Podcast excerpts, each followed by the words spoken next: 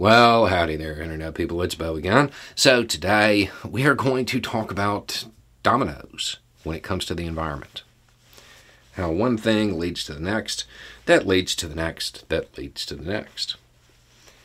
See, normally when a piece of environmental news breaks, most people look at it and they're like, oh, that's horrible. Oh, well, and they go on about their day, right?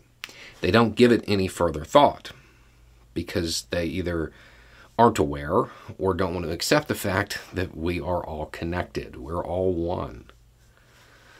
And that little development will have another little development that will make them say, oh, and go on about their day. You do that long enough, it's going to impact you directly in a really bad way. So, today we are going to talk about the downstream effects when it comes to the environment. In this case, both figuratively and literally. Uh, you know, right now, I think the single most un, underreported story that that is occurring at the moment is what's happening with the Colorado River. What time is given to this story? Well, it tends to focus on water supplies for people, you know, because that that tends to be the priority. Um, but there's another thing that's happening, another development. See, in Lake Powell, there are fish. And there are fish that live near the surface of the water. But because the water level has dropped, the surface of the water is now closer to the part of the dam that allows you to get through. Right? So some fish are doing that. So they're getting into a new area.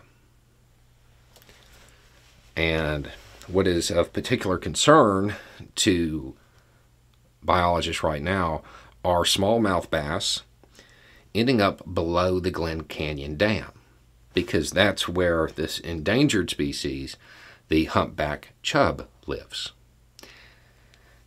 And they have found that there are smallmouth bass down there and they can safely assume at this point that they're reproducing.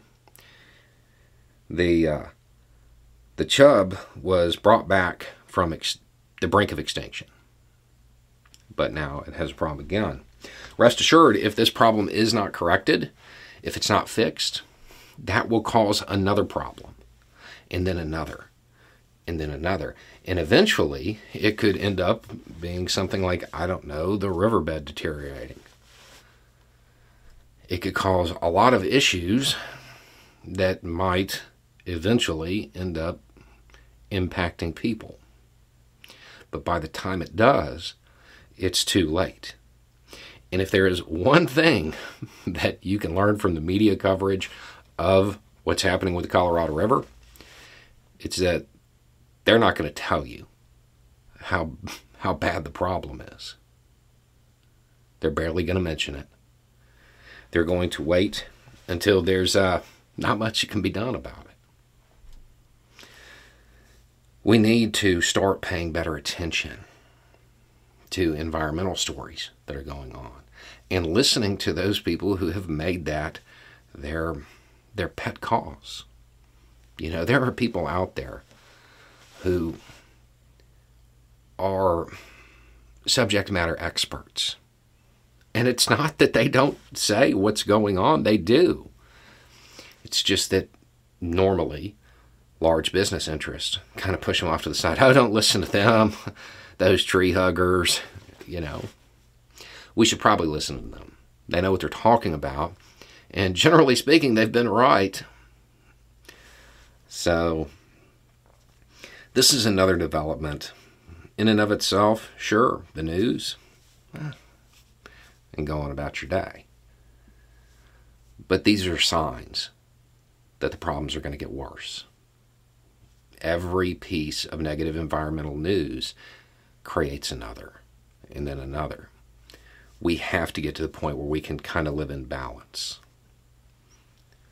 Anyway, it's just a thought. Y'all have a good day.